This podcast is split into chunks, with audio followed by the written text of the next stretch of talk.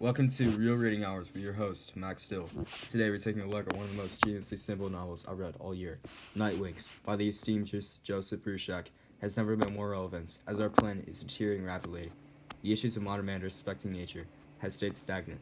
Bruchac conveys this issue in his novel by showing how we should respect nature through the protagonist Paul, a young Native American who cherishes his hikes with his Abenaki grandfather, who knows the indigenous Mount Washington than anyone.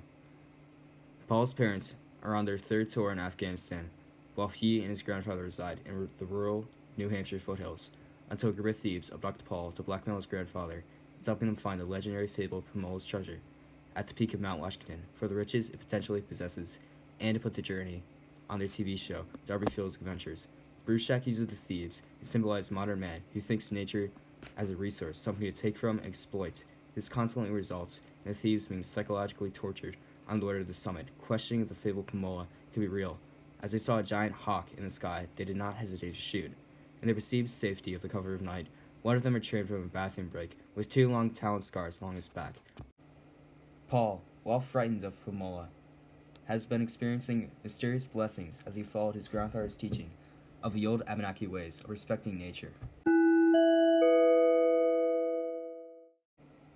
We'd like to take a break for our sponsor, Glenbard West Investment Club. Are you tired of sitting on the couch all day? Then join Investment Club and learn to be able to sit on the couch all day while making money.